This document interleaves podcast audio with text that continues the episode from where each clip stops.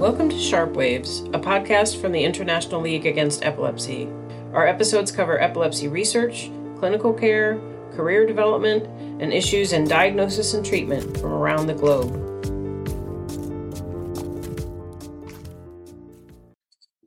Hi, I am Hector Garcia. I am uh, the head of the Center for Global Health of the Universidad Peruana Cayetano Heredia and the head of the Cystic cysticercosis unit at the National Institute of Neurological Sciences in Lima, Peru. And we're going to talk about neurocysticercosis, uh, which is an important cause of epilepsy and other neurological morbidity worldwide. And I just want to disclaim that whatever I'm going to talk is not personal work. We have a pretty large network of research in Peru that we call the Cystic cysticercosis working group in Peru. So I've read that neurocysticercosis is one of the most common causes of epilepsy worldwide. Is that the case? And can you explain either way whether it is or is not? First, we have to differentiate uh, epilepsy in children and epilepsy in adults. Right. When you take epilepsy in children, those are usually epilepsies from genetic origin or hypoxia during delivery. Those comprise most of the epilepsy in children. And then you have another bunch which are temporal sclerosis from febrile seizures, uh, etc., etc. But in general, it's stuff that comes from the early stages of age. But when you talk about people after age 15, 20, who they, they, they develop a new epilepsy, there's something happening in that brain, right? So you have a crash, you have a tumor, you have an infection, you have something. And if you take that group of epilepsies, cystic cysticercosis is by far the most frequent cause in the world. Cystic Cysticercosis is present in most countries, including Muslim countries which are not pure Muslim. Like India. India is a perfect example. India has a Muslim population, but they have lots of cysticercosis because they have a couple of non-Muslim populations. And in Africa, many countries which are mixed with a majority of Muslims, they still have cystic cysticercosis. So the few meta-analyses that exist, they say that in countries where cystic cysticercosis is present, which is a vast majority of the world, 29% of the epilepsies are attributable to cysticercosis. It's a lot. And it comes from several different studies from different groups. It's very consistent, about 30%. So, yes, the answer is yes. If you look at the causes of epilepsy in adults in the world, cysticercosis will be by far the largest cause of epilepsy acquired after uh, teenager years. Cysticercosis infection seems to be extremely frequent. If you go to a community where there is transmission, lots of people will have been exposed to cysticercosis. So when we check antibodies specific to cysticercosis, it's not uncommon to find 10, 15, 20% of the village having antibodies to cysticercosis. And you try to take in account that another bunch of people will have had antibodies and become seronegative after the exposure was passed. So I go to a community, I do a survey with Western blot, which is the best antibody test, and I find 10 or 15% of people with seropositive blood. But then I do CT scan in people in this community, and I find another 10 to 15% of people with calcifications. And they don't overlap. So there's a proportion, very large proportion of people with calcification who are already seronegative.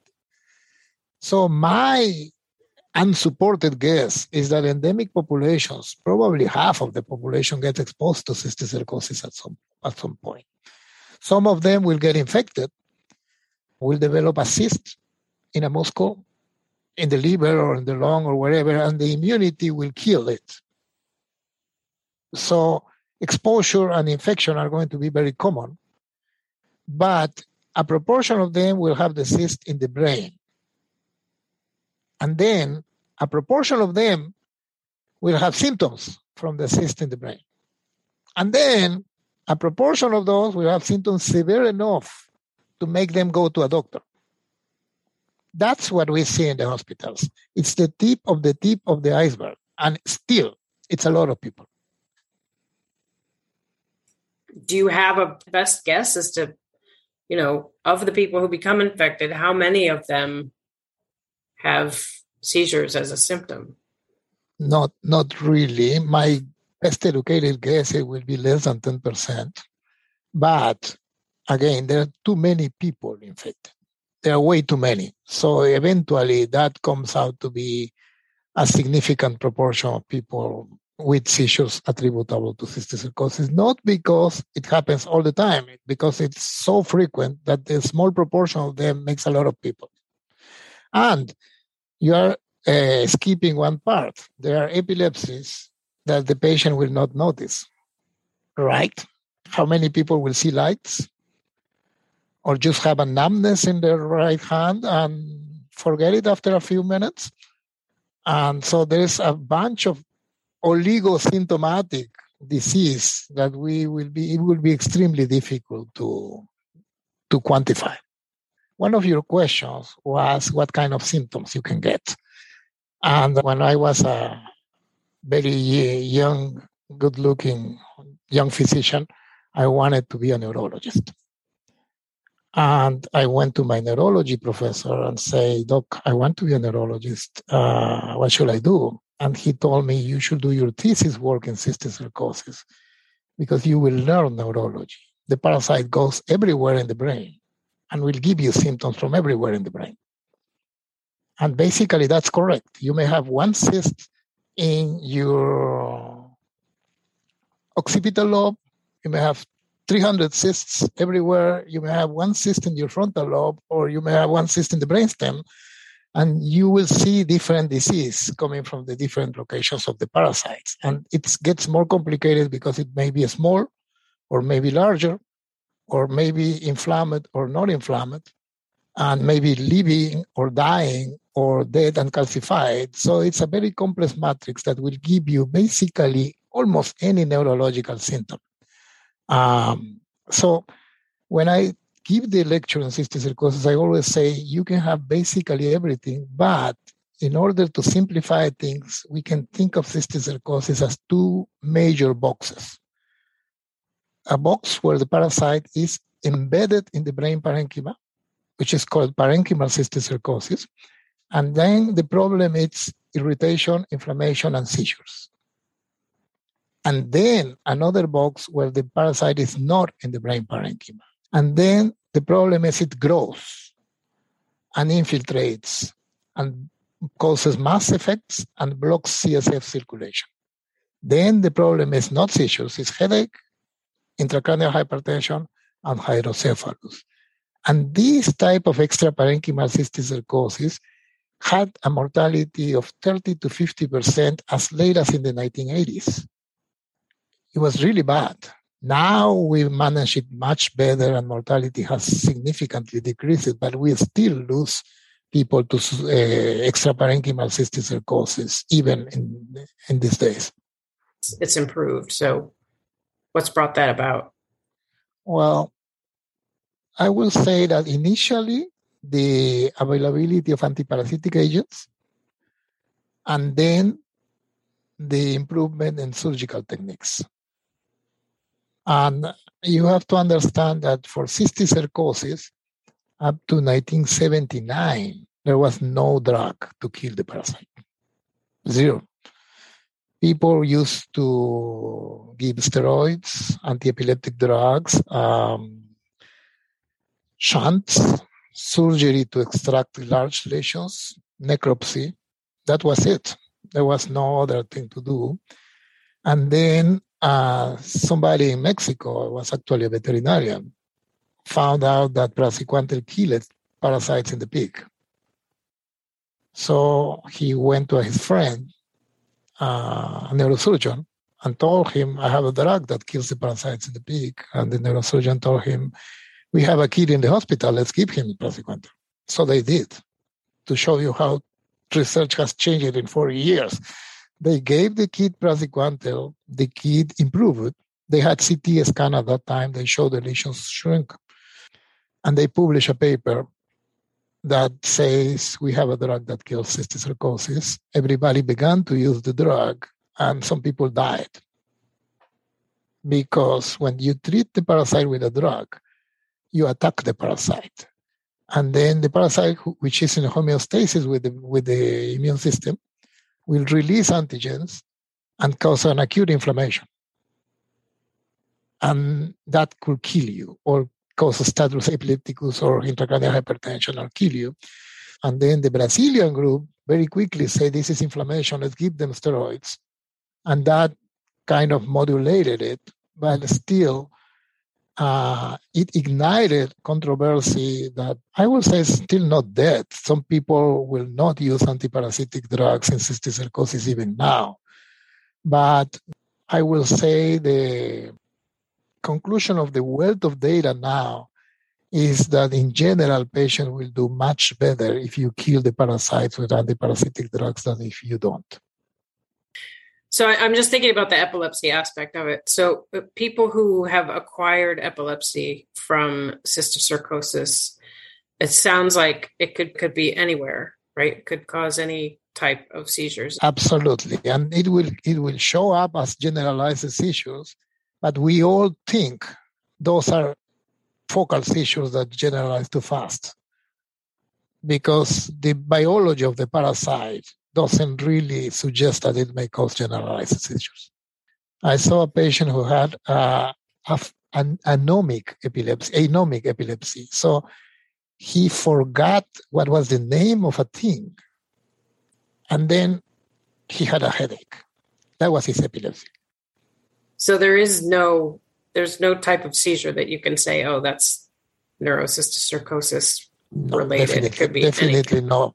But if you have somebody who comes from Latin America or Africa and it's just developed epilepsy after age 15, 20, you are highly suspicious. So what what do you do in those cases? Is it does anti seizure medication work or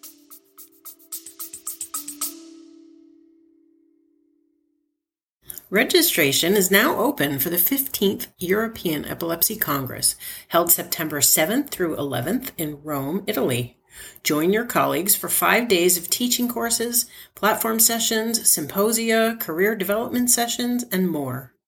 To receive a discount on registration fees, register by May 10th. Visit the ILAE website for more information or register directly at bit.ly slash ILAE Rome. That's bit dot ly slash I-L-A-E R-O-M-E. All lowercase. Thanks for listening.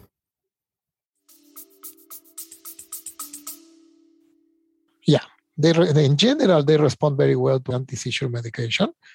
Uh, but that's not curing anything, right? We're just right. just managing the symptom. And what do you do if you don't have a CT scanner? And my answer is always I don't use antiparasitic drugs uh, because I don't know how many cysts this guy has and whether he has a cyst in the in the brainstem or a large cyst that will herniate him if I just uh, trigger inflammation with praziquantel. So current guidelines say you should use neuroimaging to diagnose neurocystic neurocysticercosis. And then once you do that and you know how many cysts there are, where they are, that would guide your treatment, whether you used antiparasitic drugs. Just to give you an idea, if you do your CT scan or your MRI and you find, find out that your patient has five calcified parasites, then you don't you don't need to use antiparasitic drugs anymore.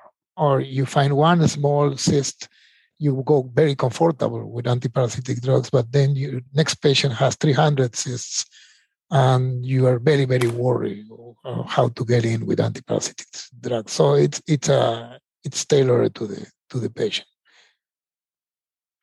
But what we do expect is that if all the cysts have died after antiparasitic treatment, the likelihood of no seizure relapses will be much higher. Is there any age epidemiology for neurocysticercosis? Yes. Children behave very different than adults. If you have a five years old with a cysticercosis, so he probably infected in the last year or past two years. While if you or I get infected with cysticercosis and show up in a hospital, we may have been infected 10 years or 15 years before. And finding the infected tapeworm will be extremely difficult.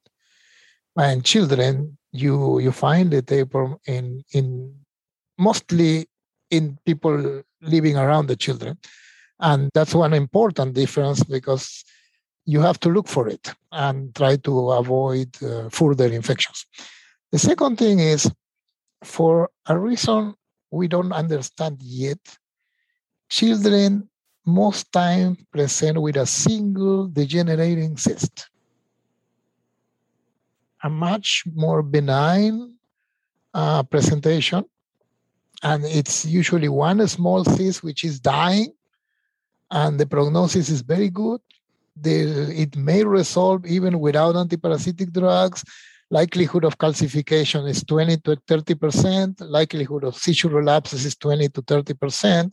So it's pretty, pretty good. And the interesting part is that's what you see in children all in all the world. And it's very similar to what you see in travelers. And it's very similar to what you see in India.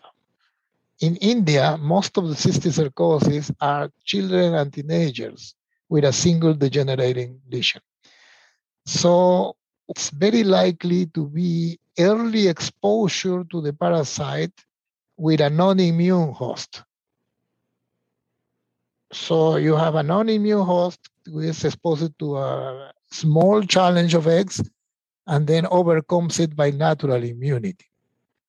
If it happens to an adult, which has been exposed to it a couple of times, you will not get infected unless you have a heavier load of eggs that will overcome your immunity and establish. And then adults will show up with five cysts, three cysts, subarachnoid cysticercosis, much more severe ways of cysticercosis that arise from heavier infections overcoming natural immunity.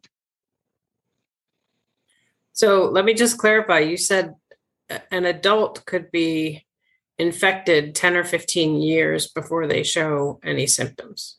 Absolutely, yes. So there's really no way to track transmission. In adults, no, in adults. it's very bad. You you will only find a table in five percent of the patients. Let me give you a piece of information, which may be biased, but it's the only one we have. In the 30s, uh, India was a British colony. So British military were sent to India on duty for an exact year. And they came back to England and had seizures from cysticercosis.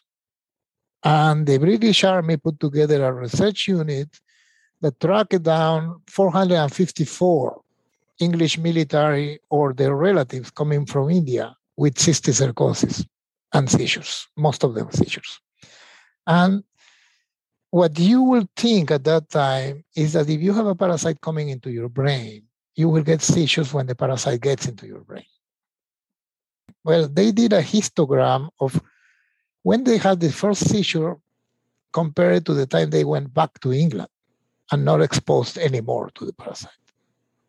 Surprise, surprise, 70% of them had seizures three to five years after being in back in UK.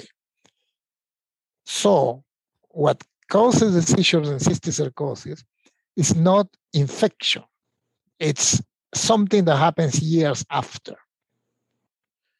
And then brilliantly, they say it's the parasite dying. And then people say, okay, this parasite is dying. We don't have to worry about it. But the trick was you may have 10 parasites and you only need one parasite dying to get your seizures. and then you will have still have nine parasites surviving in your brain and giving you trouble for the next 20 years. So this experiment demonstrated that seizures occur years after and are probably triggered by one of the parasites, at least one of the parasites, beginning to degenerate. And that is what raised most of the conflict when a praziquantel was available. Because people say, no, no, no, no, these parasites are dying. Why do you want to give them praziquantel if you may trigger more symptoms? And uh, that, that is part of the discussion there's two more questions I'm hoping we can get through, um, as well as anything else you want to add. One of them is about transmission, which probably could be an hour in and of itself, talking about how um, you know interventions that have been attempted to reduce transmission. Um, can you talk a little bit about where things stand now? Is that a, is that a reasonable possibility, or is it just something that we're going to have to live with the fact that this is endemic and it's going to stay that way. We believe it can be eradicated. There are drugs to kill the tapeworm, which is the infective agent, and very, very safe drugs and simple. And there is a pig vaccine developed in Melbourne that works very well. And there are new diagnostics. So a few years ago, we demonstrated in a large area in northern Peru that transmission can be interrupted. We applied a complex program for a year, and at the end of the year, there were no traces of transmission in most villages. And one year after, half of the villages where we intervened, they were still with no transmission without further intervention. So we have proof of concept that we can inter- interrupt it and it may last but now it requires to be taken systematically, adapted to local realities, made it cheaper, put it into programmatic approaches, and taken by governments. But it's very likely that we could eliminate transmission. But then we will have to deal with calcified cysticercosis for another 30 or 40 years. Um, is there anything you wanted to mention that we haven't discussed, um, bearing in mind that this is this is being produced for an audience of epilepsy professionals. So they're interested in the epilepsy angle of things. Yeah, considering that this will be mostly listened to in the US and probably Europe, and I will bring up that awareness is key. So if you have a good grasp of endemic areas for cysticercosis in the world, which include Latin America, Africa, Southeast Asia, parts of China, and India. And then you have a patient with those origins showing up with a late onset epilepsy or an intracranial hypertension, you will be much prone to get into the right diagnostic track. So, last question, I guess, would be if you were speaking to a, a junior person, someone who's just starting out and is interested in cysticercosis as it relates to seizures and epilepsy. Are there areas of research that you think are particularly exciting and interesting? Like, where would you suggest they start? Well, why don't you? Why do you think I'm not retired yet? Of course, uh, cysticercosis we really think may give important clues on epileptogenesis because this is a model in which you may, particularly now we have rat and pig models for neurocysticercosis that have been developed in the last decade. We can even kill the parasite with antiparasitic drugs, and we can look at epileptogenesis in the animal models, and we can also monitor human patients to see what's going on with their epilepsies, uh, of course, under appropriate standard of care in the last decade, there's also a growing body of epilepsy that shows that uh, hippocampal sclerosis it's also associated to cysticercosis and not necessarily in the temporal lobe. So somehow cysticercosis infection may act as an initial precipitating injury and damage the hippocampus whether it is by antigens and chemical immunological reactions or whether this is because we are having seizures in a focus that we are not detecting. Uh, we don't really know it yet, but again, I, I think cysticercosis will be a spectacular model to study epileptogenesis and brain inflammation. Thanks for listening to Sharp Waves. Our content is meant for informational purposes only and not as medical or clinical advice. The International League Against Epilepsy is the world's preeminent association of health professionals and scientists working toward a world where no person's life is limited by epilepsy. Find more Sharp Waves episodes wherever you get your podcasts or at ilae.org.